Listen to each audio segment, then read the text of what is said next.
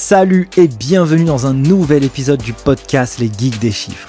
Chaque semaine, je vais à la rencontre de personnes qui réinventent ou interagissent avec le monde de la comptabilité ou de la gestion d'entreprise. Experts comptables, entrepreneurs, directeurs financiers ou acteurs de l'écosystème, je cherche à dénicher pour vous les meilleures pépites pour comprendre comment designer son profil et devenir inarrêtable sur le marché du travail.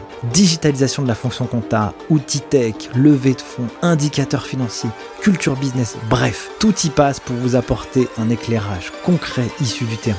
Je suis Nicolas Piatkowski, cofondateur de l'école en ligne Les Guides des Chiffres, qui a formé plus de 3300 étudiants de la filière expertise comptable et des millions d'autres sur YouTube. Si vous avez appris quelque chose avec ce podcast, mettez un gros 5 étoiles sur votre appli préféré avec un commentaire. Et moi, je n'ai qu'une seule chose à vous dire. Prenez place et c'est parti Salut chers auditeurs du podcast Les Guides des Chiffres, j'espère que vous avez la pêche parce que aujourd'hui j'accueille sur le podcast une fille qui s'appelle Laura Pallier. Et pourquoi j'ai voulu l'avoir sur le podcast? Parce que elle a un parcours assez intéressant, ma chère Laura. C'est que tu as fait à la fois de l'audit, tu as été DAF et tu as monté une boîte tech dans la compta. Dans le cadre de cet épisode, j'ai envie qu'on creuse toute cette partie-là pour qu'on puisse comprendre comment tu es passé de l'audit à cofondatrice d'une boîte technologique. Du coup, merci et je suis ravi de t'accueillir. Comment vas-tu Laura? Merci à toi. Bah écoute, ça va bien. Bonjour à tous. Avec plaisir pour parler de tout ça. C'est digne d'un roman euh, d'aventure.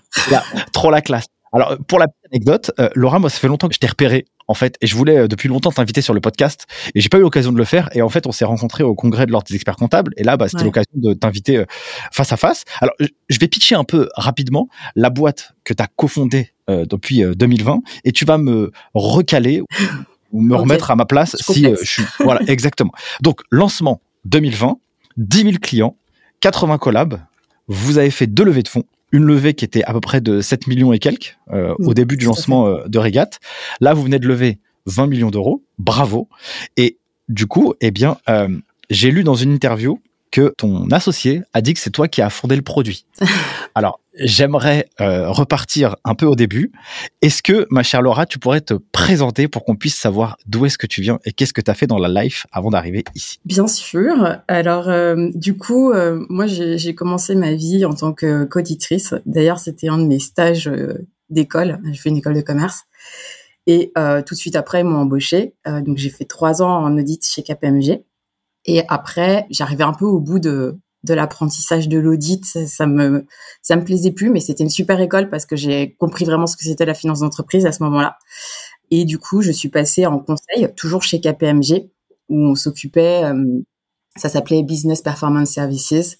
Et en gros, c'était vraiment sur les process euh, financiers dans une direction financière de société qui était quand même d'une certaine taille parce que pour faire du conseil et faire appel à, à KPMG, avoir un peu les moyens. Et euh, du coup, on faisait vraiment plein de choses. Je mettais en place des centres de services partagés dédiés à la comptabilité.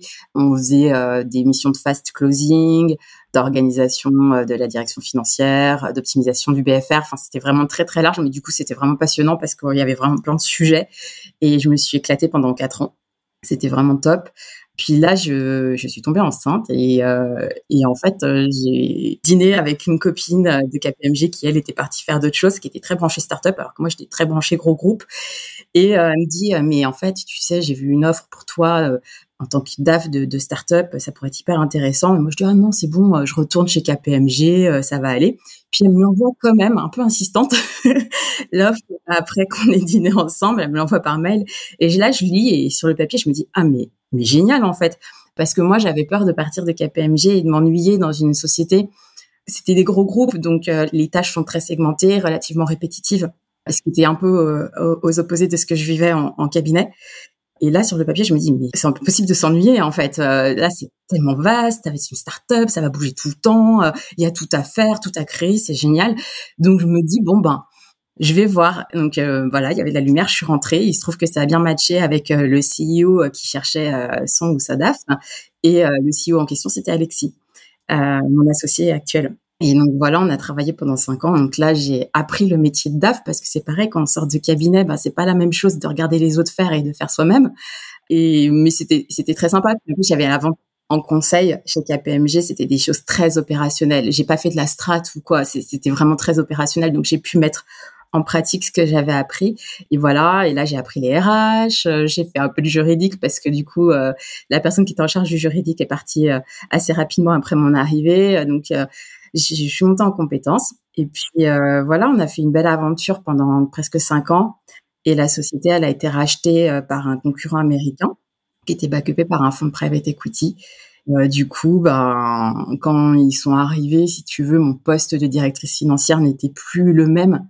Euh, j'étais plus DAF en fait, j'étais une sorte de super financial controller.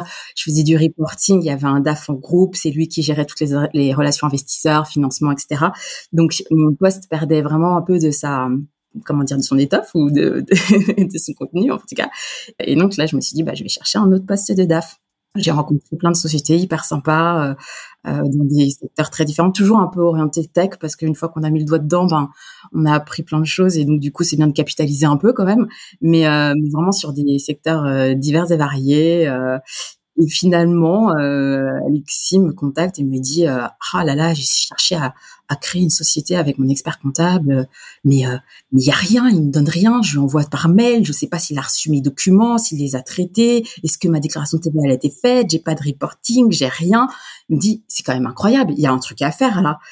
Donc m'envoie ça par texto. Et là, je regarde le truc, je me dis, mais ouais, mais ouais, trop, carrément. et voilà, on est parti là-dessus, on a commencé à itérer et on a lancé Régate. Incroyable. Alors, je vais rebondir à tout ce que tu m'as raconté, Laura. Mais du coup, c'est vraiment parti. Euh, il me saoule mon expert comptable. Qu'est-ce qu'on pourrait faire pour faire un truc stylé, quoi, tu vois? Ok, trop cool. Dis-moi, est-ce que tu te rappelles de ta première mission d'audit? Ah oui, oui, j'ai fait me faire virer. Raconte-moi tout. Ma première mission d'audit en stage, euh, c'était à Lyon pour une société. Bon, je dirais pas le nom, la senior me demande de faire des photocopies des documents où on expliquait comment étaient faits euh, les, les calculs de bonus des, des directeurs euh, d'usine de la société. Donc, je fais des photocopies, je les ramène dans la salle d'audit et tout. Et puis, euh, je sais pas, euh, quatre heures plus tard, elle me dit, ils sont où les documents? Je ben, sont là, je te les ai mis là. Elle cherche, elle cherche, non, ils sont pas là, ils sont où et tout. Je mais je te jure, je les ai posés là. Et donc là, la manager qui arrive sur la mission et, la senior qui dit euh, la stagiaire a perdu les documents de calcul des bonus des directeurs de l'usine. Ouais. Moi, à la fin de l'histoire. Je les ai posés là.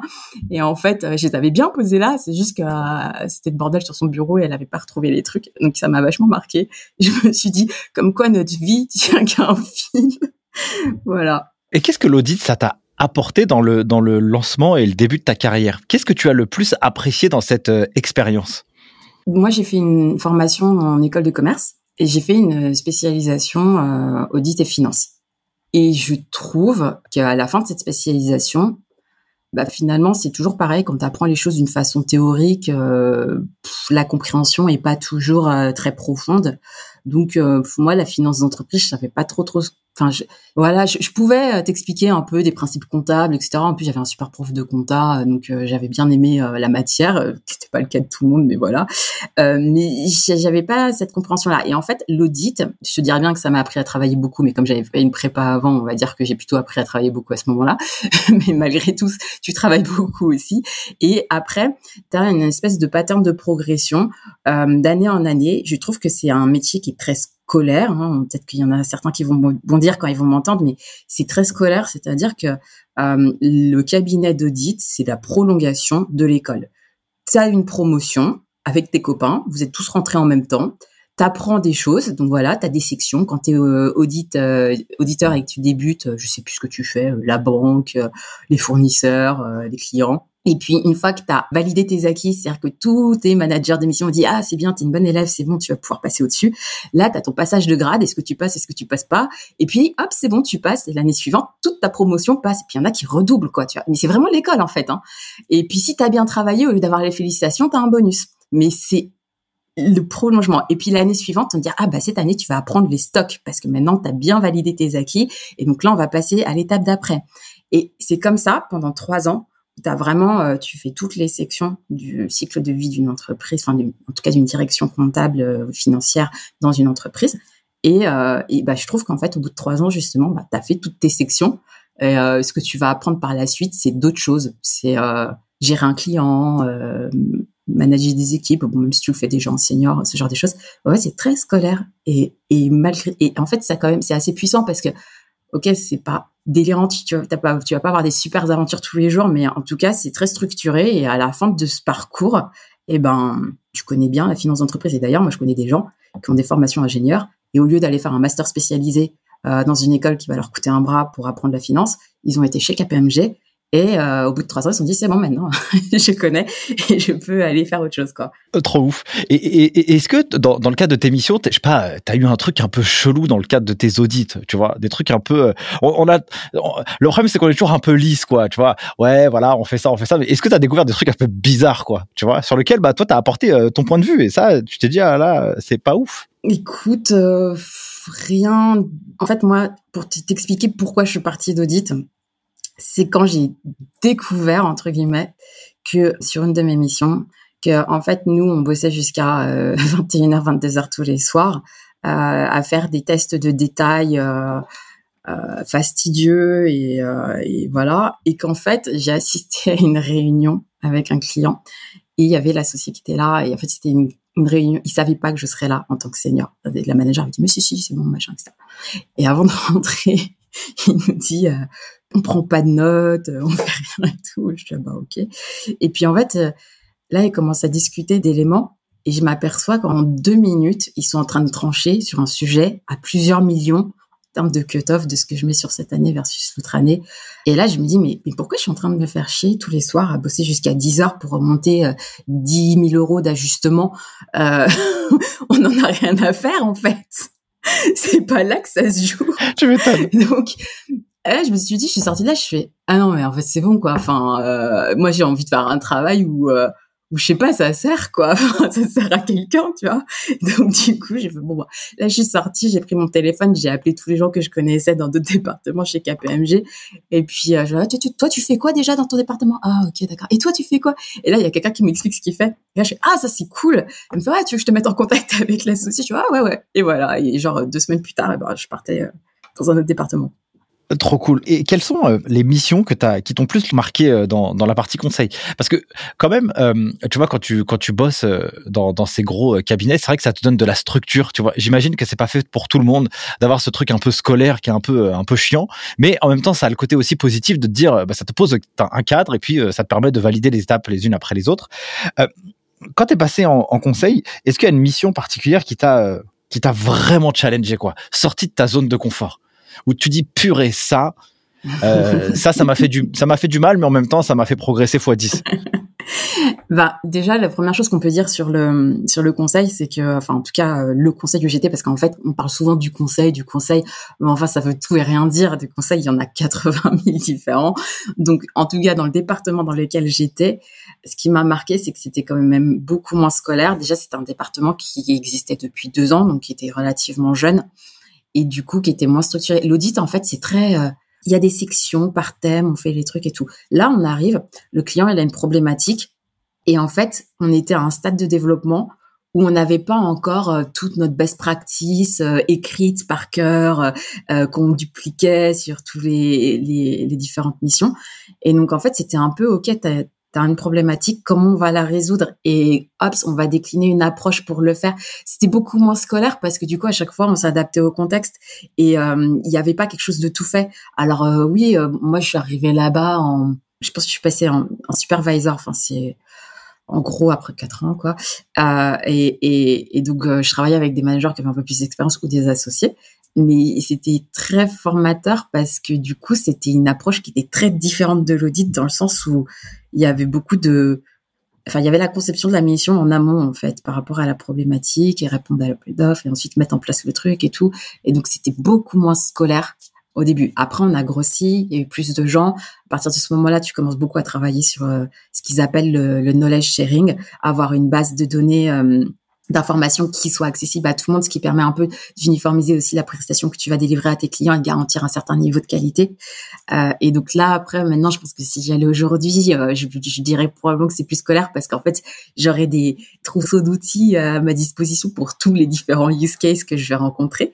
Mais en tout cas, quand j'y étais, c'était comme ça. Et après, sur les missions qui m'ont marqué, ouais, on a eu des missions, on s'est fait des nocturnes à la défense à jusqu'à 1h, 2h du matin avec la lumière qui s'éteint et toi t'es là, tu vas aller aux toilettes et tu vois pas, ça s'allume pas, t'es dans les couloirs, t'es perdu. C'est des trucs qui sont marrants et, euh, et on est et moi en tout cas j'ai bien aimé parce que c'est vrai qu'on travaillait beaucoup mais aussi on faisait la fête et c'était et c'était très cool quoi. C'était euh, vraiment euh, j'ai vraiment préféré mes années enfin pas en termes d'apprentissage mais sur le conseil, j'ai trouvé que les gens faisaient plus la fête, en tout cas dans ma promo, hein, parce que je sais que ça dépend beaucoup des promos, mais voilà, on travaillait beaucoup, mais on, s'amusait bien aussi, quoi. Super. Ensuite, tu pars euh, chez Mayjet. Donc Mayjet, si, euh, c'est, ma mémoire est bonne, c'est, euh, c'était un outil d'emailing. Tu vois, un outil de bah, marketing, c'est ça Ouais, ça, l'est toujours. Ah, ça existe toujours. Ok. donc du coup, toi, t'es recruté par Alexis c'est quoi ta mission? Qu'est-ce qu'il te demande et c'est quoi les enjeux que tu vas avoir à relever en tant que nouvelle DAF. Et puis si j'ai bien écouté ce que tu m'as dit au début, c'est que là tu, es maman aussi maintenant. Donc euh, qu'est-ce qui se passe dans cette nouvelle vie pour toi? Quand je suis arrivée chez Majet, il m'est arrivé une aventure assez marrante. C'est que je venais de, sortir de congé mat, comme je te l'ai dit, et en fait, euh, au bout d'un mois, je découvre qu'en fait, je suis de nouveau enceinte. Et La classe.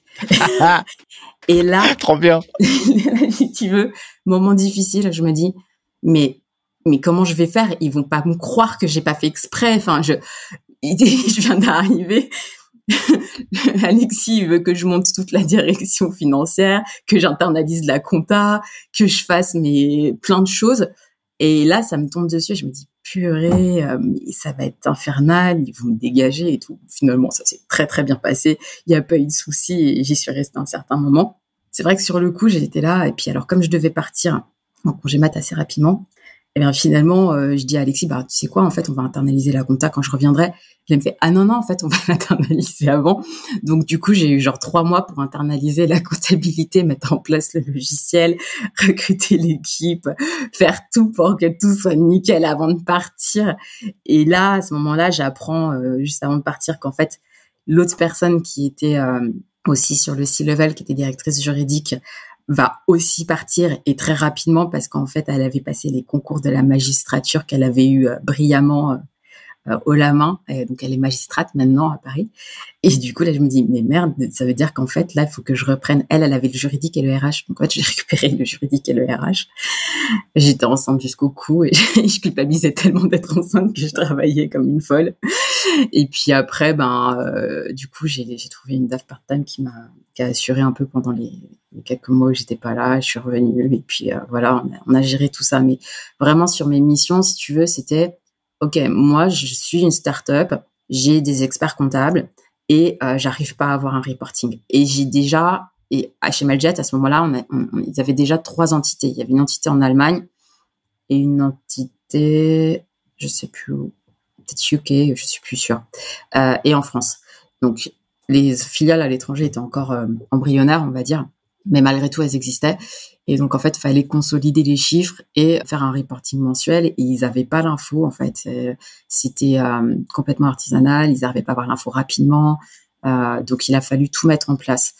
Non seulement internaliser la compta, mettre en place le logiciel, recruter l'équipe, mais aussi construire les reportings les maquettes qui allaient bien parce que quand même Excel est le meilleur ami euh, du financier. Et voilà, faire les slides, mettre en place le, reporting pour les actionnaires qui n'avaient pas de reporting euh, régulier sur les chiffres de la société. Ok, donc ça veut dire que en fait, euh, toi, le, chantier que tu as, c'est que en gros, la compta elle est faite à l'arrache un peu partout, personne communique. Donc forcément, faut, il faut quelqu'un pour euh, avoir des chiffres euh, à jour en temps réel. T'es un peu fait avec les pieds en plus. Hein. Ouais, tu un compte, tu regardais dedans, tu dis mais ça n'a rien à voir avec l'intitulé du compte là. je comprends pas. Je vois, je vois. Donc comment toi tu fais pour internaliser la compta? C'est quoi l'ensemble des étapes que tu as mis en place justement pour faire ce travail-là? Là, pour le coup, mon expérience chez KPMG m'a beaucoup servi parce que j'avais fait, j'avais mis en place des centres de services partagés. Donc, j'avais travaillé justement sur comment migrer de comptabilité qui étaient faites chacune dans leur coin, dans différents endroits, sur euh, un, centre de service. Tout ce qui est process, qui fait quoi, quand, etc. Donc tu formalises tout ça.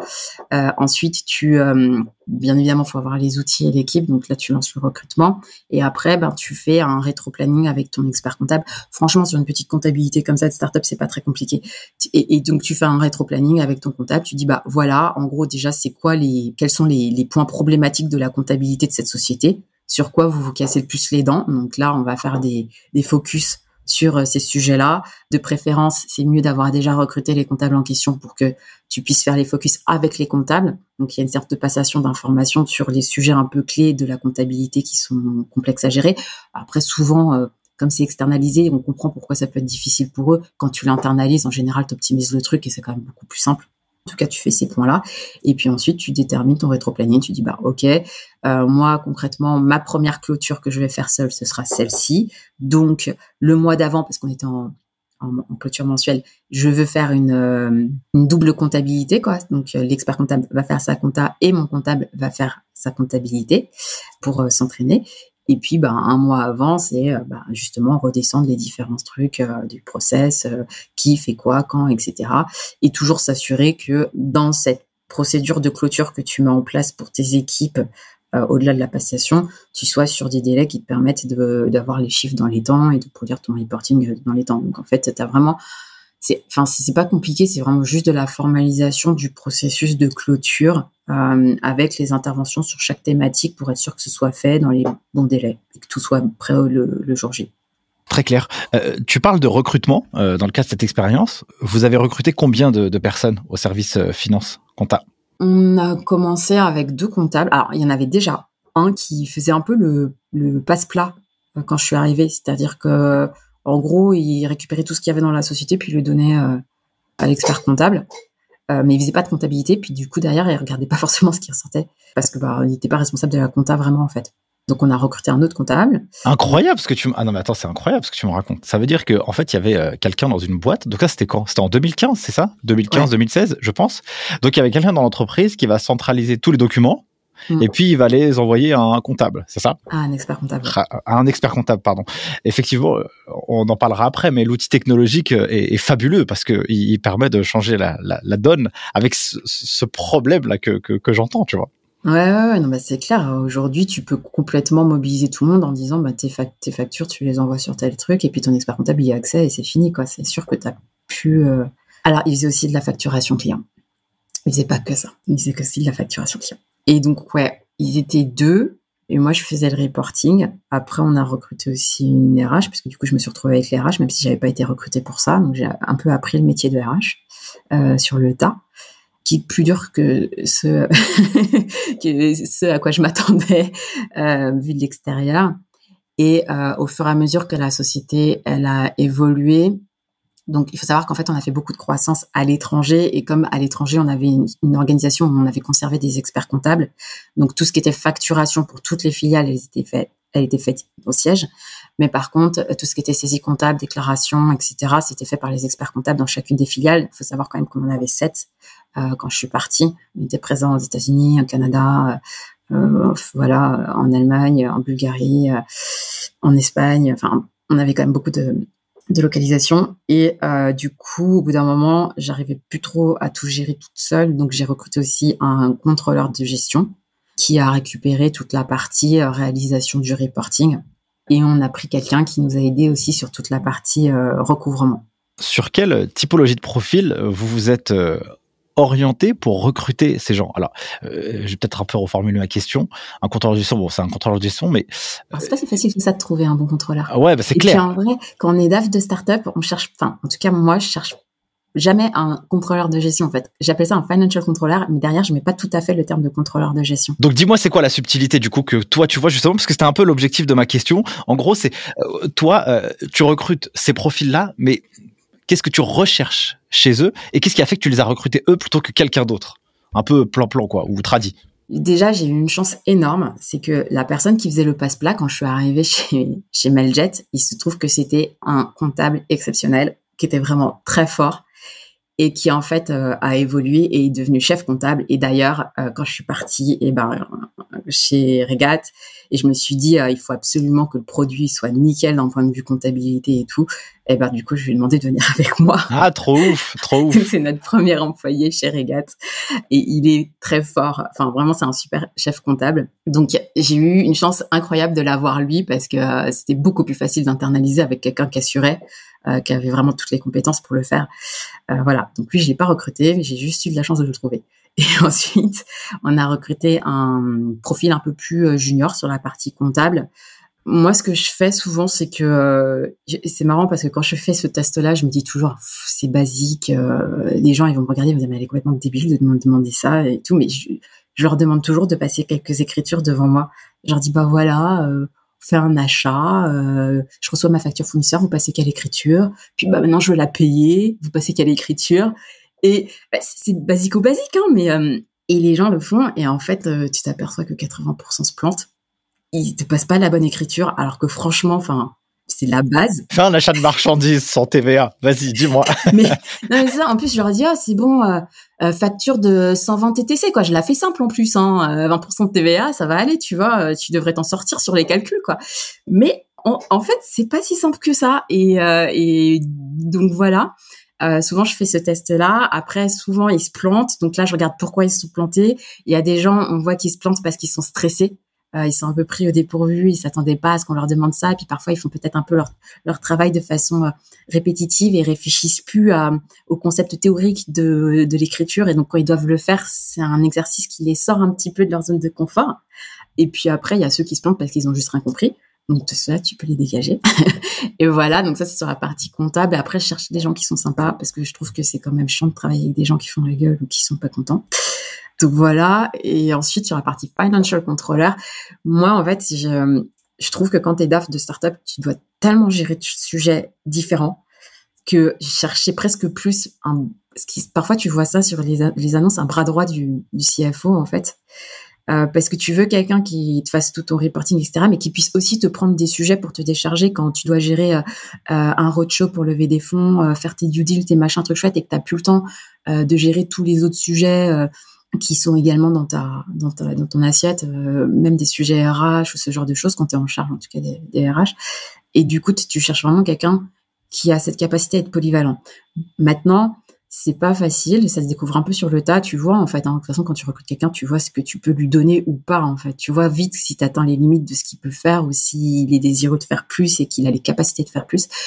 Dans tous les cas, je cherche toujours, et là peut-être, là je suis désolée, je, je m'excuse auprès de tous les gens qui qui, vont trouver cette remarque peut-être élitiste ou autre, mais je cherche quelqu'un qui a toujours trois ans en cabinet Big Four minimum, euh, de préférence avec une expérience en audit. Ça peut être aussi en conseil si c'est du TS, enfin transaction services, parce que ça ressemble beaucoup à l'audit. Euh, je sais que ça a plus la classe, c'est plus à la mode d'être en TS que d'être en audit, mais quand même sur le fond, euh, ils font pas mal d'audits. Et donc, utiliser ces, ces trois ans de bagage là, pour moi, c'est c'est important en fait. Ce que je disais tout à l'heure, en fait, ça te forme. T'es carré. T'es carré, tu sais quoi regarder. Quand tu récupères des comptes, tu sais identifier des choses qui vont pas. Tu fais tes revues analytiques, tu sais remonter les éléments qui vont pas, demander les corrections, faire les analyses business. Euh, voilà, ça te fournit une base. Et après, ben, t'en fais ce que tu veux. Mais voilà, après, faut que la personne, elle soit, elle ait quand même cette capacité à prendre du recul et à pas être forcément très scolaire. Parce que parfois, tu as des gens qui évoluent trop longtemps là-dedans et qui perdent un peu peut-être leur, leur esprit critique ou, autre. Voilà. Je vois. Tu sais, euh, dans ma carrière pro, j'ai été euh, six mois consultant en recrutement et je recrutais des profils euh, finance. Et en fait, c'est très marrant parce que dans le premier moment de ma formation, moi, j'avais jamais fait ça de ma life. Hein, je, ne sais même pas ce que ça veut dire. En fait, d'être consultant en recrutement, je sais pas pourquoi je postule là-dedans, mais bon, je voulais une nouvelle aventure. Et en fait, le, le, le, gars qui me forme, il me dit alors, je vais, je vais t'expliquer un truc, Nico. Ça va être simple. Tu veux placer un candidat, voilà à quoi doit ressembler le CV trois ans d'audit dans un Big Four, idéalement euh, trois ans d'expérience en contrôle de gestion, euh, responsable financier dans une boîte, et là tu places ce candidat sûr et certain, surtout s'il a fait une école de commerce. C'est sûr. Mais pour un DAF ou pour un contrôleur de euh, pour un oh, financial contrôleur? Ça dépend, ça dépend, ça dépend. Mais il me dit si si si t'as si cette casquette là, franchement t'es ouf. Et, il m'avait dit d'ailleurs euh, prends un junior, un junior qui est école de commerce, trois ans d'audit, c'est bon, t'en fais ce que tu veux, tu, tu, tu, vas le placer en fait. Et, et, bah, et bah du coup moi je discute avec les gens au téléphone, tu vois, ah c'est quoi votre besoin, vous recherchez quoi comme profil? ESC Big Four, ESC Big Four. Eh, je dis, eh les gars, eh les gars, euh, ils sont les, les... profils sur Terre. eh, eh les gars, il y a des masters CCA et des DSCG. Qu'est-ce que vous voulez là? Ils sont techos aussi, ils sont techniques. Vous vous inquiétez pas, on va les former pour leur donner une bonne culture entrepreneuriale. Non, mais c'est vrai. Mais typiquement, ce qu'on fait à DSCG et compagnie et qu'on fait euh, trois ans de Big Four, moi, ça me va aussi. Hein. Je, je prends. Hein. Euh, mais c'est marrant parce que moi là, je suis en train de chercher un, un, un DAF pour régate parce que euh, bon pendant les, premières années là c'est moi qui ai un peu assuré cette cette partie là mais enfin j'ai du mal à donner à tous les étages je, je suis clairement pas la meilleure DAF du monde pour régate parce que je fais trop de choses par ailleurs. Euh, et donc là on, va recruter une DAF ou un DAF donc les trois ans d'audit. Et comme je cherche quelqu'un qui a un peu d'expérience je cherche quelqu'un qui effectivement comme tu as dit hein, qui a trois ans d'entreprise parce que euh, ça va permettre de monter en compétences plus facilement. Mais euh, c'est vrai que tu, tu retrouves les mêmes schémas. C'est assez standard. Du coup, revenons sur cette partie. Après, on passera sur Regat, ma chère Laura. J'aimerais savoir, donc, quels étaient les, les, indicateurs de performance que toi, tu analysais justement ou que tu devais faire remonter pour faire progresser MyJet? C'était quoi un peu les, les, choses que tu devais toujours mettre sur la table pour voir un peu quel était le poumon de la boîte en fait, à quel niveau elle se situait, etc. Tu vois? Bon, Mailjet, c'était un logiciel SaaS. C'est assez standard. Du coup, euh, les métriques qu'on remontait, c'est les mêmes métriques que tous les SaaS. Ils analysent euh, le euh, MRR, Monthly Recurring Revenue, pour ceux qui connaissent pas, mais ouais, c'est assez standard. L'analyse du churn, le churn par cohorte. En plus, nous, on avait vraiment, enfin, la notion de cohorte, elle avait vraiment du sens chez nous. si tu peux préciser, c'est quoi ces termes-là? Parce que peut-être qu'il y a des gens qui nous écoutent et qui savent pas forcément. En fait, la notion de cohorte, donc c'est analyser le, on va dire le cycle de vie d'un groupe de clients qui ont signé tous en même temps. Donc, par exemple, euh, tous tes clients qui sont abonnés à ton service euh, au mois d'octobre 2020, par exemple, eh ben, tu vas analyser comment le chiffre d'affaires, le MRR, va évoluer de mois en mois, et ça va te permettre d'avoir une vision de est-ce que finalement ce chiffre d'affaires il diminue ou il augmente? Ben, S'il augmente, c'est qu'il y de l'upsell. S'il diminue, c'est qu'a priori, il y a du churn. Mais après, tu peux l'analyser de plein de façons différentes. Donc, c'est assez pertinent, par exemple, d'aller regarder euh, ce qu'on appelle le gross churn. Donc, le gross churn, euh, tu vas faire abstraction de tous les upsells euh, de ta cohorte et tu vas analyser comme s'ils avaient signé au même revenu tout le temps et comment ça évolue. Et là, tu peux voir facilement si ça, si ça, ça n'augmentera jamais, mais en tout cas, si ça diminue, tu peux voir euh, le churn parce que parfois le churn et l'upsell peuvent se compenser. Donc, enfin, il y a plein de méthodes pour pouvoir décomposer ta cohorte et avoir des analyses pertinentes. Après, bien sûr, on a essayé de voir, mais ça c'est très difficile, franchement. Quand tu lis plein de blogs sur euh, les métriques ça, c'est tout, on te dit analyser les raisons du churn, etc.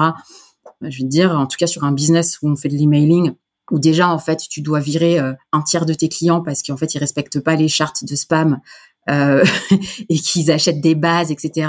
Donc en fait, tu as de fait du déchet volontaire parce que sinon ils te pourrissent toutes tes adresses IP quand tu envoies tes mails et ceux qui respectent les chartes euh, de spam, bah, comme c'est les mêmes adresses IP, ils se retrouvent avec des, des trucs des pénalités en fait, ouais. dans, dans, dans, les spams euh, plutôt que dans l'inbox. Et donc en fait, tout l'enjeu du métier de faire d'envoyer des mails, c'est que ça arrive dans l'inbox. Donc déjà, en fait, quand tu analyses ton churn, tu as tout le truc de déchet de la compliance. Genre, non, vous, les gars, vous dégagez parce que vous êtes en train de me pourrir mon business. Après, tu as euh, les gens qui qui pouvaient euh, euh se, en fait, comme on n'avait pas d'engagement euh, annuel sur le self-service, bah les gens ils se déconnectaient un mois, puis en fait ils refaisaient deux mois plus tard, ils se reprenaient un truc. En fait, tu avais sans arrêt des variations comme ça, et c'était hyper compliqué. Puis après, les gens quand ils se barrent, ben tu tu les appelles, c'est pourquoi vous partez, t'as pas toujours la réponse en fait. C'est compliqué d'aller rappeler les gens. Euh, bon, alors sur le self-service, on n'en parle pas, c'est impossible parce qu'on avait quand même 25 000 clients, donc euh, autant te dire qu'on n'allait pas appeler chacun des mecs pour comprendre pourquoi ils partaient. Euh, mais sur la partie enterprise, où là pour le coup il y avait des engagements, on essayait de le faire pour avoir un peu de la vue. C'est très difficile de faire les analyses de raison de churn en fait. Enfin, franchement, c'est bon voilà. Donc bref, on essayait quand même de le faire. on regardait aussi les upsells sur quel type de fonctionnalité c'était.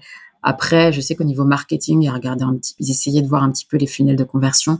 La problématique que tu as, en fait, enfin, en tout cas que nous on avait chez Mailjet, c'était que l'accès à la donnée était pas simple. C'est-à-dire pour produire euh, quelque chose qui avait du sens en termes d'analyse de, chiffres, c'était avoir accès aux chiffres, c'était pas évident et avoir accès à des chiffres fiables, c'était pas évident.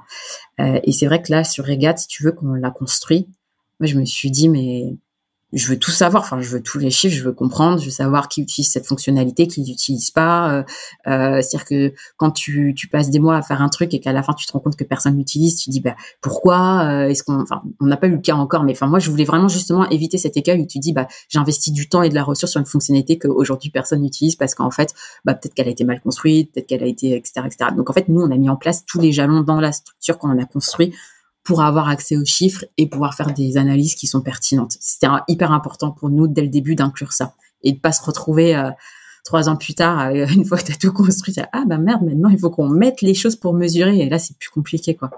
C'est hyper intéressant ce que tu dis parce que tu vois, finalement, cette expérience, elle t'a permis aussi de comprendre un peu la composante de la cohorte, un petit peu en partie expliquer le churn, tu vois. Donc cette analyse d'informations, voilà, elle, t'a permis ça chez Medjet. Et, ce qui est incroyable, c'est qu'elle t'a permis dans une expérience future de créer un produit au jour numéro un avec justement cette, cette vision où il faut absolument que la donnée, on puisse la traiter dans tous les sens pour qu'on puisse en faire ce qu'on veut et avoir des données qui soient fiables et qui permettent à une boîte de prendre des décisions qui soient éclairées, judicieuses, tu vois. Ouais, non, mais c'est hyper important. Et c'est vrai que c'est quelque chose euh, auquel les gens qui créent des, des, nouveaux produits ne pensent pas parce qu'en fait, je comprends pourquoi, hein, parce que euh, ils, ont autre chose euh, sur lequel se focaliser, qui est entre guillemets plus important, qui est de construire le produit, d'arriver à faire. mais je sais pas, moi j'avais ce biais parce que j'avais vécu avant euh, l'inverse, et du coup j'étais non non mais ok d'accord, on va se concentrer là-dessus, mais on intègre quand même les éléments. Mais, mais c'est vrai que quand tu construis un produit, en plus, tu as plusieurs façons de construire un produit. Tu vas avoir la façon où tu arrives à trouver des financements et tu es un petit peu en mode euh, construction de luxe, on va dire, où tu as un peu d'argent pour pouvoir euh, construire ton produit. Et puis, euh, tu as en mode, je suis tout seul, je suis dans mon garage, j'ai deux potes dev et on fait le truc ensemble.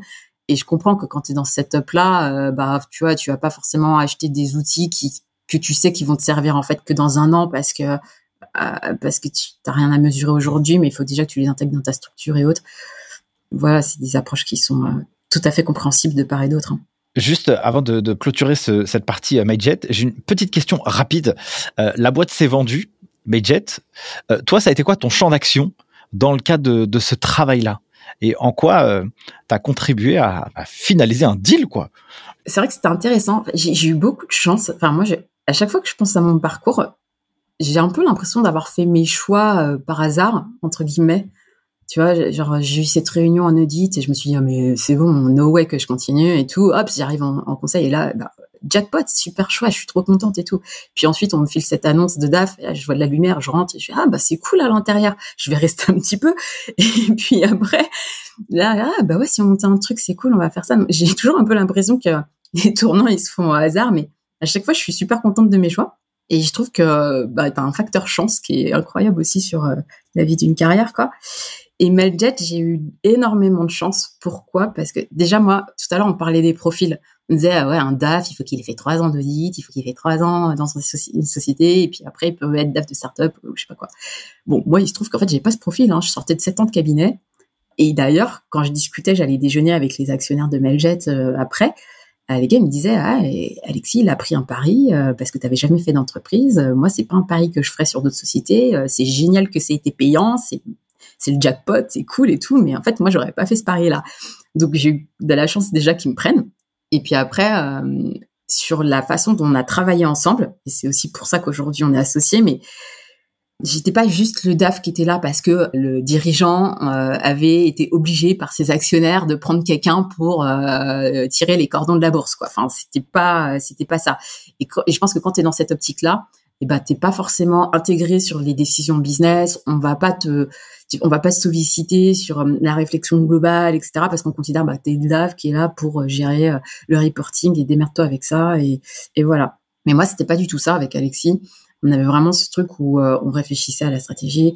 Euh, oui, bon, bah alors on va augmenter l'équipe commerciale. Non mais attends, faut pas qu'on demande de trop parce qu'en fait, si tu regardes les, chiffres, machin, etc. Et puis, est-ce qu'on va le faire plutôt dans ce pays-là ou dans cet autre pays-là? Et euh, voilà, on a commencé vraiment à travailler comme ça. Et du coup, même après, quand on a été faire les roadshows, pour lever, on avait fait un dual track en fait avec Mailjet. Soit on levait au prix d'un gros, soit on, on, se faisait racheter entre guillemets. Enfin, j'ai toujours fait partie des réunions euh, avec les investisseurs. Donc, euh, quand on allait voir tous les Américains et tout, bah, j'étais là euh, sur toutes les réunions. C'est moi qui présentais la partie financière. Alexis faisait le show. Et en fait, bah, c'était hyper intéressant. Et moi, j'ai parlé avec d'autres DAF, mais ils sont pas sur ces réunions-là. Oui, ils préparent toute la documentation, les machins, les trucs chouettes. Mais quand c'est le moment de faire le show, ils sont pas présents pour le faire forcément. Et ça, c'était vachement cool. Bon, après, bien sûr, si tu veux, une fois qu'il a fait le show, c'est toi en tant que DAF qui te paye les 15 allers-retours sur les chiffres, les documents, pourquoi ci, pourquoi ça, machin, est-ce qu'on peut avoir une analyse complémentaire de ceci, cela? Il faut savoir que quand tu te fais racheter, quand c'est fait racheter par l'américain, là, ils étaient backupés par un fonds de private equity, qui est Thomas Bravo. Autant te dire que la due deal, elle est costaud, quoi. Enfin, les gars, ils descendent dans le détail du détail du détail, enfin, voilà. Mais donc, ouais, tu sens que tu es partie prenante de, euh, de l'avenir de la société, etc. Et moi, j'ai trouvé ça vraiment génial. Et d'ailleurs, après, quand j'ai cherché une autre position de DAF, à chaque fois, j'étais là, non, mais moi, je veux être vraiment business partner. Et j'étais, mais c'est tellement stéréotypé de dire ça. Parce qu'en fait, aujourd'hui, tous les DAF disent ça et veulent être business partner. Enfin, je le disais en toute sincérité parce que c'est ce que j'avais connu et que j'avais pas envie de me retrouver dans un espèce de bureau, euh, tu vois, le bureau euh, stéréotypé de la compta avec les classeurs et, pas et pas sortir de là, quoi. Je voulais faire mon truc où, euh, genre, j'étais là sur des décisions importantes pour la société, quoi. Et à ton avis, pourquoi, pourquoi il a pris ce risque et pourquoi il a pris, il a fait ce pari? Tu me parles du gars d'avant, il n'aurait pas fait ce pari. C'est vrai que c'est original. À ton avis, pourquoi ça lui a donné envie. tu, l'as rassuré là, je sais pas ce qui s'est passé. Faudrait lui demander en fait, ouais. je sais pas. Non, mais surtout qu'en plus, j'avais eu trois entretiens un avec lui et deux autres avec la directrice euh, marketing et la directrice juridique.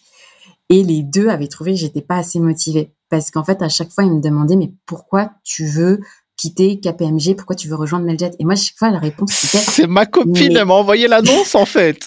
mais je veux pas partir de chez KPMG. J'y suis très bien. C'est juste que j'ai vu l'annonce et je trouvais que c'était intéressant. Et du coup, la réponse leur convenait pas. Non, mais elle est pas assez motivée, la nana. Euh, tu vois, euh, elle veut pas partir de chez KPMG. Mais Alexis, il était là. Non, non, mais ça va le faire, ça va le faire. Et je sais pas. En fait, il a pris sa décision un peu. Euh, il y a des fois, il y, a, des fois comme ça dans, dans la vie, il y a pas de règles non plus. Hein. Même si on coche pas toutes les cases. Bah sur le recrutement, tu as quand même une grosse partie de. C'est clair. De pari quoi, de ressenti. Bah, c'est clair. La personne en face, ça va le faire ou ça va pas le faire parce que c'est pas sur une heure d'entretien que, que, tu peux être sûr à 100% sur tous les aspects. Hein. Carrément, carrément. Du coup, ma chère Laura, continuons notre petit tour d'horizon et allons sur cette plateforme qui est Regat. Est-ce que tu peux me la pitcher aujourd'hui? Quel est cet outil? Et on va faire le, on va on va raconter un peu l'histoire qui a amené jusqu'à maintenant. Donc Regat aujourd'hui c'est quoi? Alors Regat c'est un outil on aime bien dire de finance automation. non, en gros, c'est euh, un cockpit de gestion. Euh, ça va permettre à des directions de PME ou à des experts comptables et à leurs clients d'avoir au sein d'un même outil euh, toute une batterie de modules qui va leur permettre de gérer leur quotidien en automatisant un certain nombre de tâches euh, manuel aujourd'hui euh, de traitement comptable et en permettant de mettre en place euh, des, euh, des process au sein de la société. Donc, par exemple, tu vas pouvoir faire du circuit d'approbation de la facture et, de, tu vas pouvoir payer tes factures en un clic. C'est un outil assez complet. Donc, en fait, sur Regat, qu'est-ce que tu fais? Tu gères tes factures fournisseurs, tu les payes en un clic, tu gères tes factures clients, tu peux les envoyer, tu peux relancer sur les impayés, tu peux faire tes notes de frais, tu peux émettre des cartes de paiement pour physique ou virtuel pour payer les, choses dans ta société de façon sécurisée et faciliter la récupération des justificatifs. Et tu vas avoir du reporting. Et comme nous, en fait, on s'adresse à deux cibles différentes, à savoir les directions financières de PME, donc on va dire entre 50 et 500 personnes, mais également les experts comptables et leurs clients qui en général sont des typologies d'entreprises plus petites, on adapte la présentation de l'outil pour que ça corresponde aux besoins euh, spécifiquement de, l'entreprise. Et après, sur les entreprises qui travaillent avec un expert comptable, on a un aspect collaboratif. L'idée étant qu'à chaque fois, le client, ça lui apporte de la valeur, donc il l'utilise, et l'expert comptable peut récupérer toute la donnée et automatiser euh, le traitement de son dossier pour euh, que ça se déverse dans sa comptabilité. Voilà. Et à chaque fois, on se branche au-dessus du logiciel de comptabilité, ce qui facilite, on va dire, la mise en œuvre parce qu'il n'y a pas de migration d'outils à mettre en place, en fait. Ça veut dire que si je le, si je vulgarise un peu le truc, je prends un cas d'usage. Je suis expert comptable et euh, j'en ai marre de travailler avec euh, des clients où j'arrive pas à avoir les, documents. C'est chiant, mon travail c'est un calvaire le plus total. En plus, bah du coup, euh, mon, client il me dit que je suis nul parce que parce que je fais pas sa compta dans les temps, quoi. Mais en même temps, l'entrepreneur il fait pas le job comme il le faut. Donc toi, expert comptable, je vais te proposer une solution. Tu la donnes à ton client et ton client lui, grâce à Regat, eh bien, il va pouvoir faire une pré-comptabilité. Est-ce que je pourrais le dire comme ça? Ouais, tu peux le dire comme ça, mais lui, il va pas le percevoir comme ça.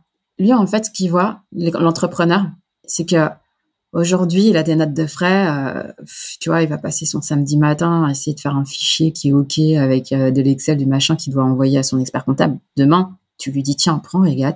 Le gars, il prend des photos au quotidien, il envoie ça, ça va directement euh, chez son expert comptable. Si tu veux, ça lui résout un peu ses problématiques administratives du quotidien, quoi. Il n'a pas l'impression de faire de la pré-comptabilité parce que juste tu résous son, son sujet de, de, temps perdu. Tu vois, pareil, aller dans sa banque le samedi matin pour aller ressaisir chacun, chacune des factures qu'il doit aller payer sur son interface bancaire. Mais méga relou. Enfin, on est d'accord. méga relou, méga relou, inutile. Mais c'est complètement ça. Là, tu mets tes factures sur Regat parce que tu dois les transmettre aussi à ton expert comptable. Et sur Regat, bah, tu vas pouvoir organiser tes paiements. Tu vas pouvoir dire ah bah alors les échéances c'est ça. Donc déjà tu peux un peu optimiser ta trésorerie. Euh, t'es pas obligé de les payer dès que tu reçois parce que tu as peur d'oublier de payer et donc du coup euh, tu payes un peu tôt ou, un peu trop tard parce que justement tu oublié qu'il y avait cette facture. Et donc là tu mets tout puis euh, tu peux payer hyper facilement. Et puis imagine ta profession, c'est pas d'être devant un PC. T'es artisan, tu vas à gauche, à droite, machin. T'es toujours euh, en train de te déplacer. Ben tu prends ton téléphone, tes factures elles sont là, tac tac, tu les sélectionnes, payé, c'est fini. Ton samedi matin il est économisé et ton expert comptable il est super content, il a toutes les infos en live directement. Donc ça veut dire que lui, l'expert comptable, il, récolte toutes les informations financières, ok, donc euh, tous les documents, etc. Est-ce que ce qu'il reçoit, lui, il y a une espèce de, je sais pas, une, espèce de photo euh, comptable euh, qui s'est pré-enregistrée avec ce que l'entrepreneur a fait pour que ça puisse lui faciliter la vie à lui aussi ou pas? Tu parles de reporting financier, enfin pas comptable mais financier, c'est ça? Ouais. Alors oui, tu as des éléments effectivement qui sont remontés. Après, on a aussi une façon de travailler où on va, ça dépend un peu des intégrations avec les logiciels, où on va pouvoir même récupérer tous les mois la comptabilité qui a été faite par ton expert comptable, de façon exhaustive, pas uniquement une idée de ce que ça va donner, mais vraiment on récupère toutes les écritures. Et euh, ton expert comptable peut te paramétrer un compte de résultats sur mesure, avec les catégories qui font du sens pour ton business, et euh, l'alimenter tous les mois automatiquement avec euh, ce retour-là. Donc euh, oui, il y a du reporting. Alors on est toujours dans l'optique de l'améliorer. Il peut être soit des indicateurs, parce que nous on a toutes les factures fournisseurs et on va te le mettre, mais il y aura peut-être pas le cut-off. Ou d'ailleurs si on gère aussi le cut-off, mais voilà, tu peux avoir certaines OD et des trucs que tu n'auras pas. Et tu vas avoir le reporting comptable aussi qui est possible. Trop cool. Donc du coup, ce, que je te disais en introduction de cet épisode, euh, je lis un article sur les échos et je vois une citation de euh, Alexis, donc ton associé, qui dit que c'est elle qui a fondé le produit. ce qui est rigolo, c'est que je vais sur ton profil LinkedIn. Alors, je vois que toi, tu t'occupes de la partie euh, produit, de la partie business, de la partie échange avec les clients. Donc effectivement, là, t'es loin de. C'est normal que tu recherches un DAF, hein, parce que là, tu peux, tu, peux pas, tu peux pas faire tout ça au jour numéro 1, vous avez imaginé le produit, sachant que quand tu me parles dans, l'histoire, euh, au début, quand on est une startup, bah, on a envie de lancer aussi les choses un peu vite, ou alors on fait la stratégie de luxe et on se fait financer pour créer euh, quelque chose d'un peu stylé. Euh, quelle a été la, votre position et quelle était l'histoire du départ? Comment ça a fonctionné? Comment ça a démarré Regat en fait, dès le début, on a voulu créer un peu cette, on a eu cette idée de cockpit. Alexis, il avait eu son, son, histoire avec son expert comptable et il s'était dit qu'il y avait quelque chose à faire. Après, on discute, on commence à itérer sur l'idée, etc. Et moi, je dis, mais il y a un truc qui est quand même insupportable quand tu es DAF de, de, de start-up ou de PME, c'est que quand tu prends des outils, chaque outil va traiter une thématique, et puis quand tu veux traiter une autre thématique, tu vas prendre un autre outil. Donc, j'avais un outil pour les notes de frais, j'avais un outil pour les gestions de cartes, euh, j'avais un outil pour la relance des impayés clients, j'avais, euh, enfin, voilà, on a plein d'outils. Bien évidemment, aucun ne se connectait à mon outil de comptabilité, ce qui fait qu'en plus, il y avait des tâches qui étaient parfois faites en doublon par mes comptables dans l'outil et dans la comptabilité, genre le lettrage des créances clients pour éviter de relancer euh, les clients qui avaient en, fait payé. Et du coup, on s'est dit, mais si tu mets en place quelque chose, et même le client de l'expert comptable, il n'a pas envie d'avoir 15 outils, et, même ton expert comptable, enfin, tu vois, il, tu vois ah, vous avez besoin d'un logiciel de facturation, bah prenez ça. Ah, vous avez besoin pour les notes de frais, bah prenez celui-ci. Et il va se retrouver avec 15 outils. Donc en fait, on s'est vraiment dit dès le début, il y a quelque chose d'assez puissant à faire, d'avoir quelque chose qui regroupe toutes les fonctionnalités à un seul endroit plutôt que d'aller démultiplier les outils. Ceci étant dit, ça, c'était day one. Sauf qu'en fait, quand tu commences à discuter un peu avec, euh, bah, tu vois, tu challenges ton idée, quoi. Tu vas voir les gens, tu vas voir différents VC qu'on connaissait, t'en penses quoi, le modèle, machin, etc. Et les gars, ils étaient là, mais ouais, c'est cool, mais en fait, euh, comment tu vas faire pour faire ton MVP, quoi? Parce que ton MVP, tu vas, tu vas quand même définir un certain périmètre. T'as pas des ressources illimitées et faire un cockpit, bah, c'est 15 fois plus dur que de lancer un produit sur une thématique, quoi, tu vois. Puis il faut que tu sois bon sur tous les sujets. Donc, euh, donc les gens, ils étaient là, ah, quand même, c'est pas facile votre, votre approche. Hein. Et nous, on s'y est un peu tenu, on s'est dit, bah ouais, mais en fait, c'est ça qu'il faut faire. Et c'est vrai que nous, on a, honnêtement, on n'a jamais fait de pivot. Si tu vois des, des, des plein de sociétés aujourd'hui, euh, des startups à succès, hein, tout le monde les connaît et tout. Hein. Les gars, ils ont fait 15 pivots sur leur stratégie sur les trois dernières années. Tout le monde est OP euh, sur le sujet. Franchement, nous, day one, on s'est dit, c'est ce qu'on veut faire. On est resté là-dessus et on a réussi à le faire. Mais c'est vrai que tu avais tout cet enjeu de définir le périmètre euh, sur lequel tu démarrais. Et donc, on a choisi de commencer sur le périmètre de la facture fournisseur. Euh, en sachant très bien que derrière on voudrait euh, rajouter euh, enfin c'était prévu dès le début, mais le paiement, donc la facture fournisseur jusqu'au paiement. Et du coup, on a travaillé comme ça. Et, si tu veux, c'était assez dur. Heureusement qu'on on avait eu les capacités de le développer, etc. Parce que si tu, les, les VC, un peu frileux. Parce qu'à chaque fois qu'on leur présentait le truc, ils nous disaient, mais c'est pas un MVP, ça, c'est un produit, en fait. T'es là, ouais, mais c'est ce qu'il faut. Parce qu'en fait, si derrière, je dois me prouver euh, mon go-to-market, que mon go-to-market fonctionne, qu'il faut que je te montre des chiffres d'acquisition, etc. Moi, je peux pas aller sur un marché avec une moitié de produits et euh, c'est mon sentiment, peut-être que je me trompe, mais je trouve que les DAF, les gens financiers, les, les financiers, c'est pas des early adopters.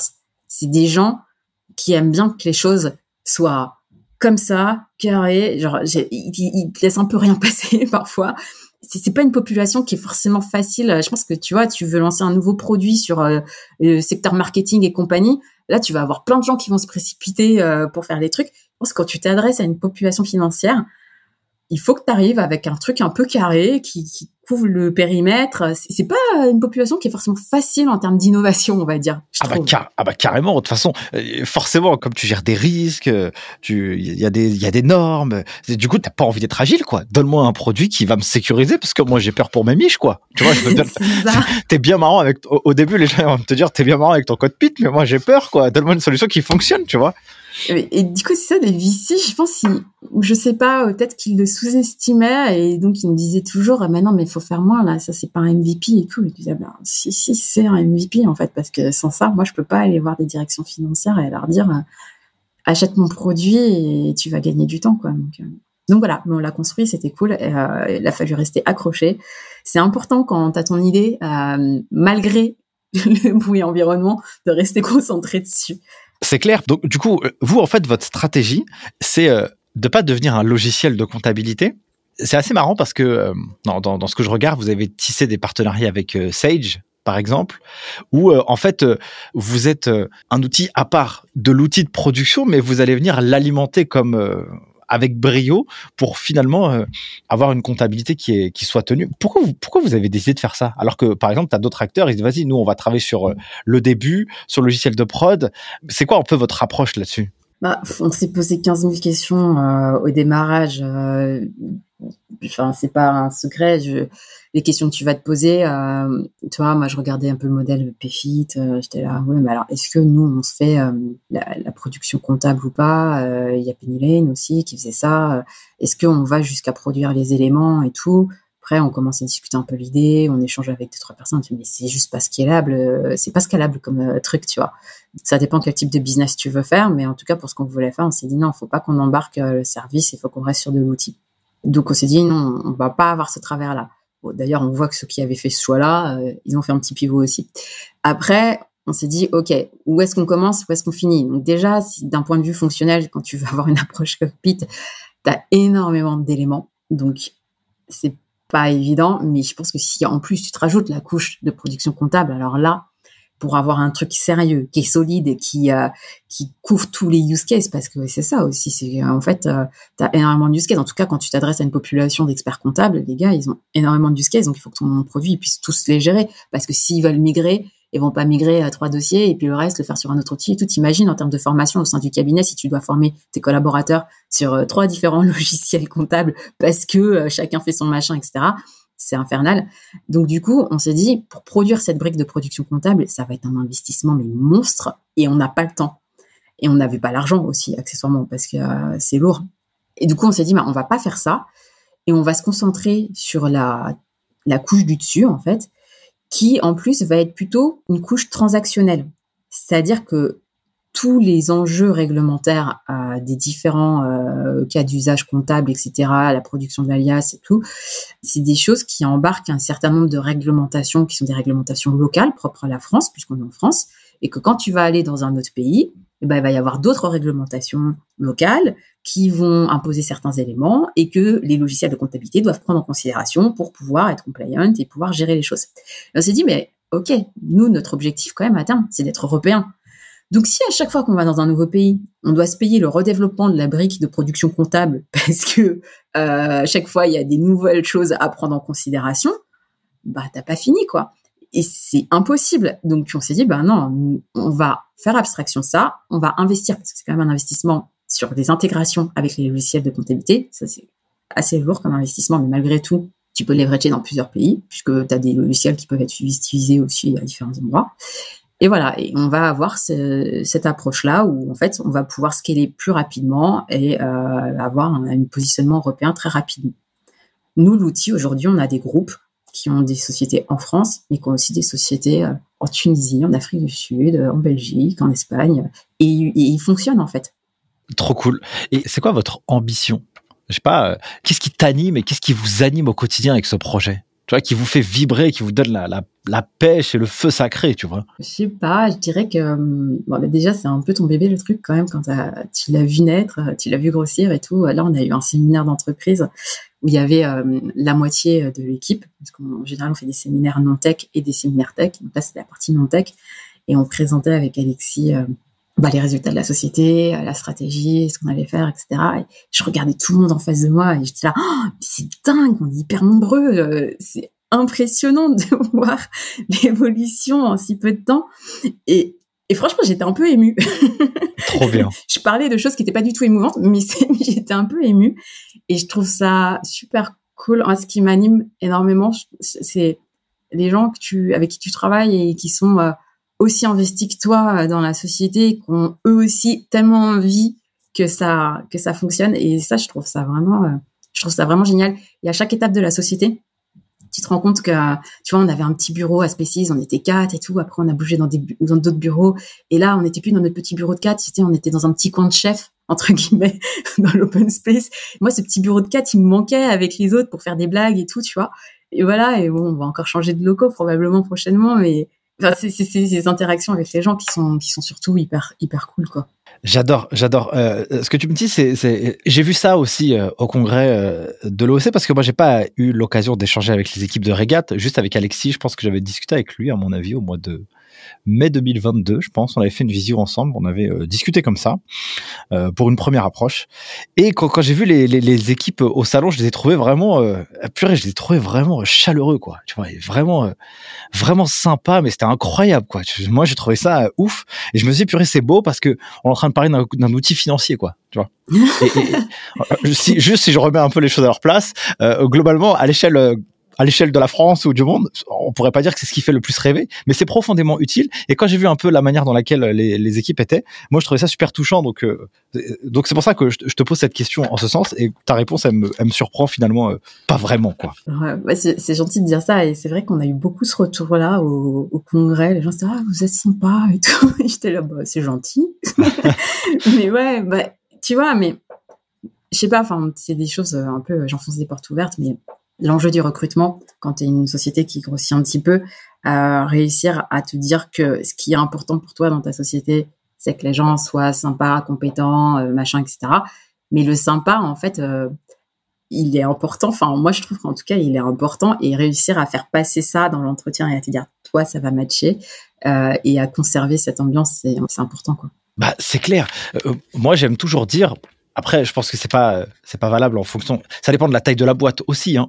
Mais moi, je me dis, euh, si je recrute quelqu'un, j'ai envie. Si je passe deux heures avec lui à la gare, euh, ça me dérange pas, quoi. Tu vois ce que je veux dire? Mmh, Genre, bah ouais, euh, good, life, c'est pas grave. Si le train est en retard, on sera pas dégoûté. On va passer un bon moment, quoi.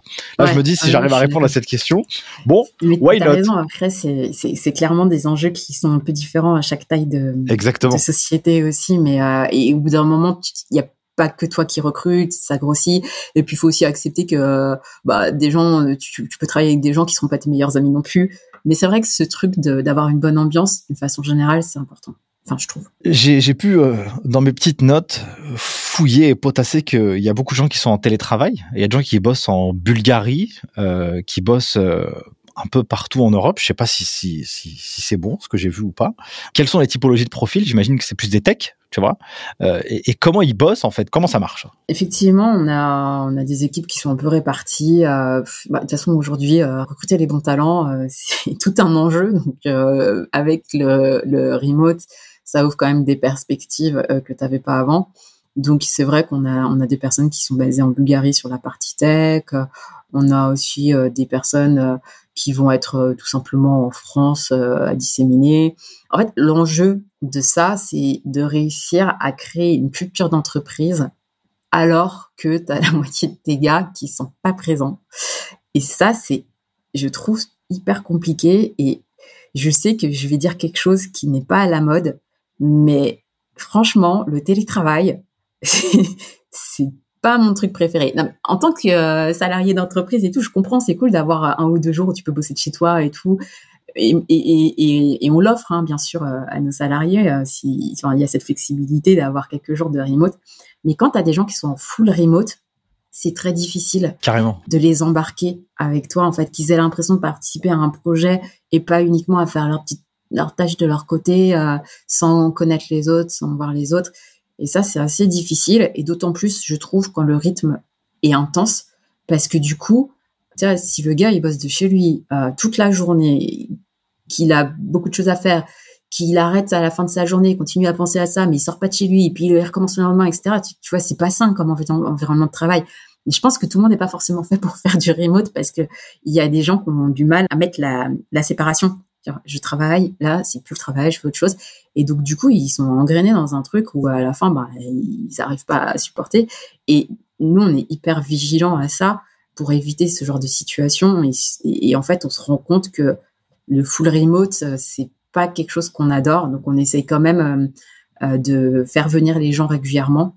là, notamment sur les techs, parce que c'est une population qui est souvent très, qui adore être en remote et compagnie on essaie de mettre en place là depuis peu euh, des meetings euh, une fois par mois ou une fois tous les deux mois, euh, un peu sur la base du volontariat aussi, hein, pas forcer les gens toujours à, se déplacer, mais à essayer de les regrouper pour qu'ils se connaissent, pour qu'ils travaillent ensemble, enfin, voilà, pour qu'il y ait autre chose que que juste travailler en remote avec des gens finalement que tu connais pas parce que tu n'as jamais pris un café avec eux, quoi. Ouais, c'est clair. C'est clair.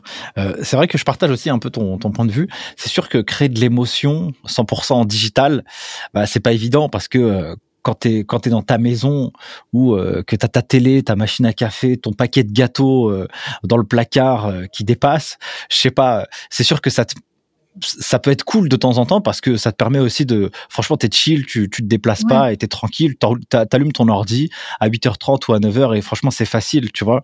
Mais c'est vrai que je pense que le compromis entre les deux, le mix, il est, il est cool, tu vois, à la fois pour la boîte et pour euh, le salarié. C'est le meilleur des deux mondes. Exactement. Mais bon, après, il faut savoir pouvoir le mettre aussi euh, en fonction euh, des enjeux, des, des, des, compétences aussi, où est-ce qu'elle se trouve. Parce que forcément, si tu dois aller chercher une compétence en Allemagne, bah, la personne, elle peut pas être là toutes les, tous les jours, quoi. Tu vois. Après, on, on essaye aussi sur, euh, pour justement que les gens apprennent à se connaître et, et tout. On essaye de faire que le l'onboarding, il soit en présentiel et il soit au siège.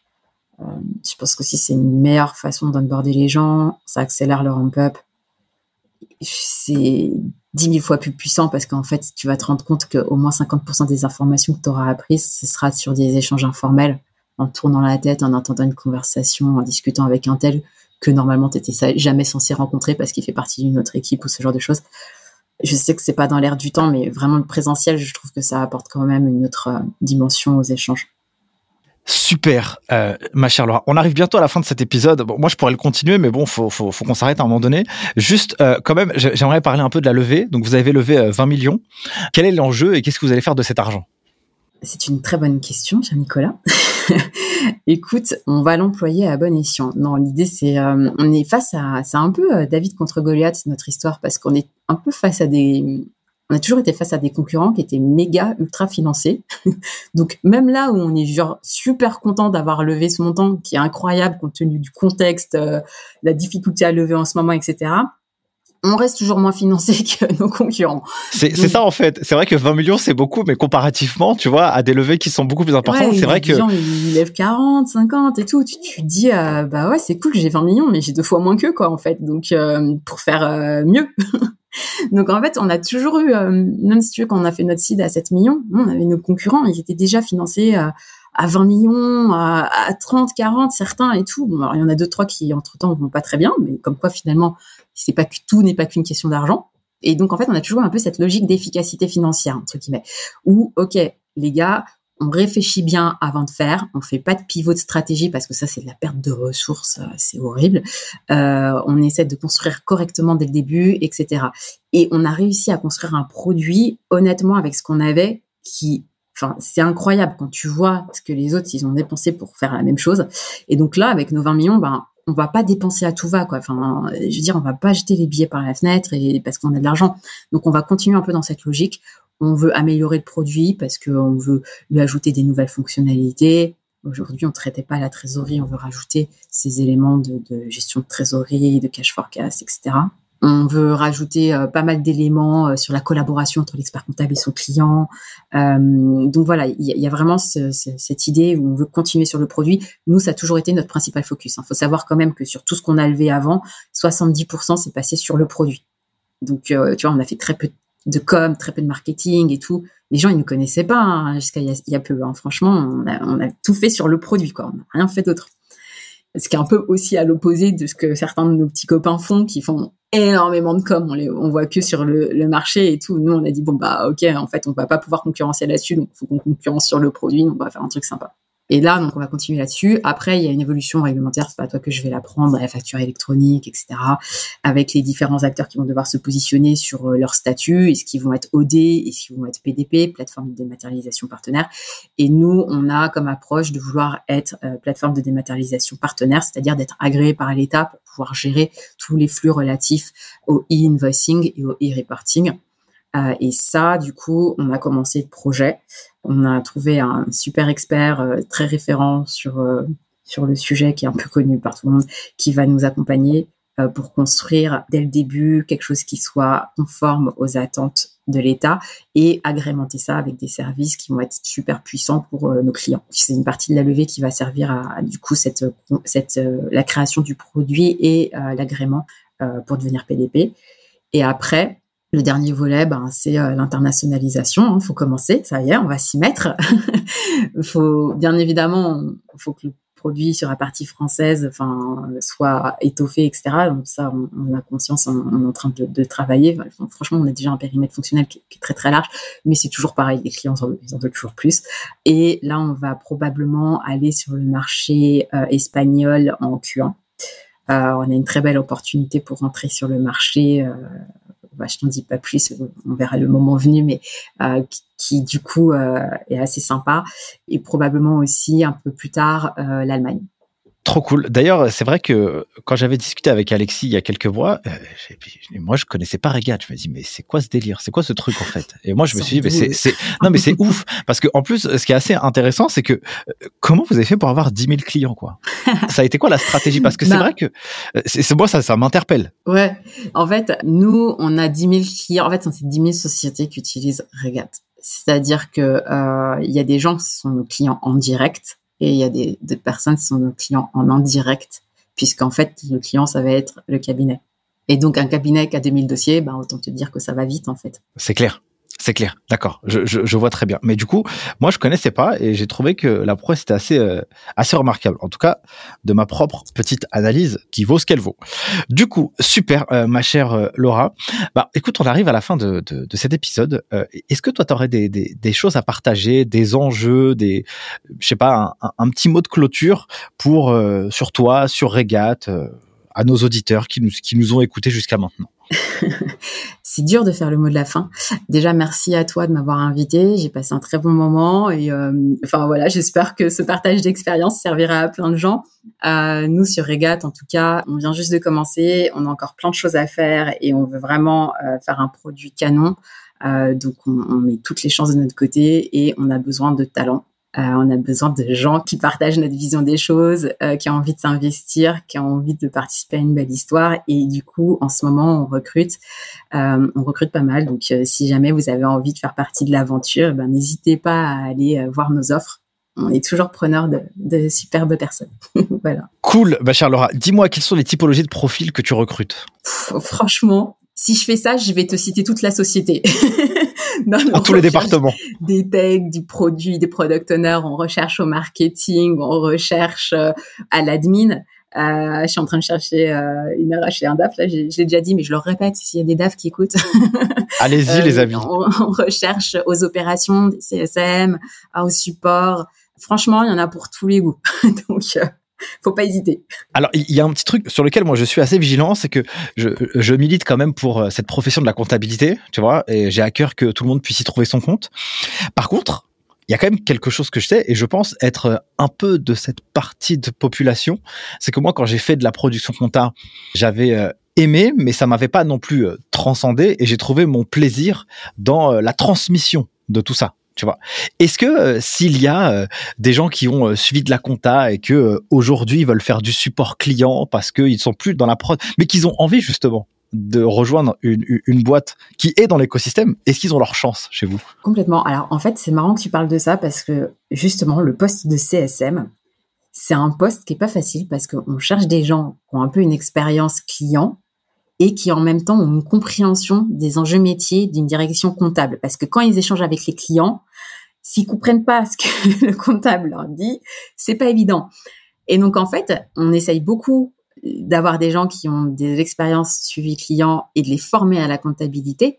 Mais si demain il y a quelqu'un qui a l'inverse, qui a plutôt une expérience comptable et qui a envie d'apprendre le métier du service client, ben, on est complètement preneur. Alors, je dois bien admettre qu'on a quand même essayé une ou deux fois et que euh, on a eu un ou deux échecs, mais on a aussi eu un très très beau succès euh, avec, euh, je te disais, la personne qui nous a rejoint, qui était chef comptable chez Majet et qui, qui nous a rejoint. Alors, il fait pas que du client, fait beaucoup de produits, mais il a fait aussi beaucoup de clients et ça a super bien marché, quoi. Donc, carrément.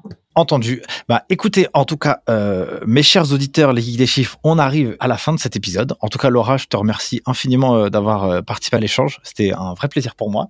Mes chers amis auditeurs, si vous pouvez nous laisser un bon avis 5 étoiles sur les différentes plateformes. Moi, ça me fait kiffer. Laura, si tu veux mettre un avis 5 étoiles sur le podcast Les geeks des chiffres, je, je, je, je, je t'invite à prendre ton téléphone et de le faire directement. Sur ce, je vous remercie infiniment à tous d'avoir écouté cet épisode. Moi, je vous dis à la semaine prochaine et surtout prenez soin de vous. Ciao Merci d'avoir suivi ce podcast jusqu'à maintenant. Si vous êtes arrivé ici, c'est que vous avez été hyper motivé. Je voulais vous partager quelque chose. Ce podcast, c'est du taf, mais c'est un plaisir incroyable pour moi à réaliser. Le jeu en vaut la chandelle. Si vous pensez que cet épisode ou ce podcast a été utile ou est utile pour vous, vous avez un moyen de pouvoir le faire connaître au plus grand nombre. C'est soit de le partager autour de votre réseau, soit de mettre un avis 5 étoiles ou un commentaire sur les différentes plateformes. C'est pour moi le seul moyen de pouvoir le diffuser au plus grand nombre pour que chacun puisse y retirer quelque chose de positif pour sa carrière personnelle et professionnelle. Sur ce, je vous remercie encore une fois. N'oubliez pas, si vous avez des besoins pour pouvoir vous former aux meilleures compétences comptables et financières, rendez-vous sur le site internet lesgeekdeschiffres.com. On vous prépare à obtenir les meilleurs diplômes de la fière de l'expertise comptable. Et moi, pour finir, je n'ai qu'une seule chose à vous dire. À très vite pour le prochain épisode. Ciao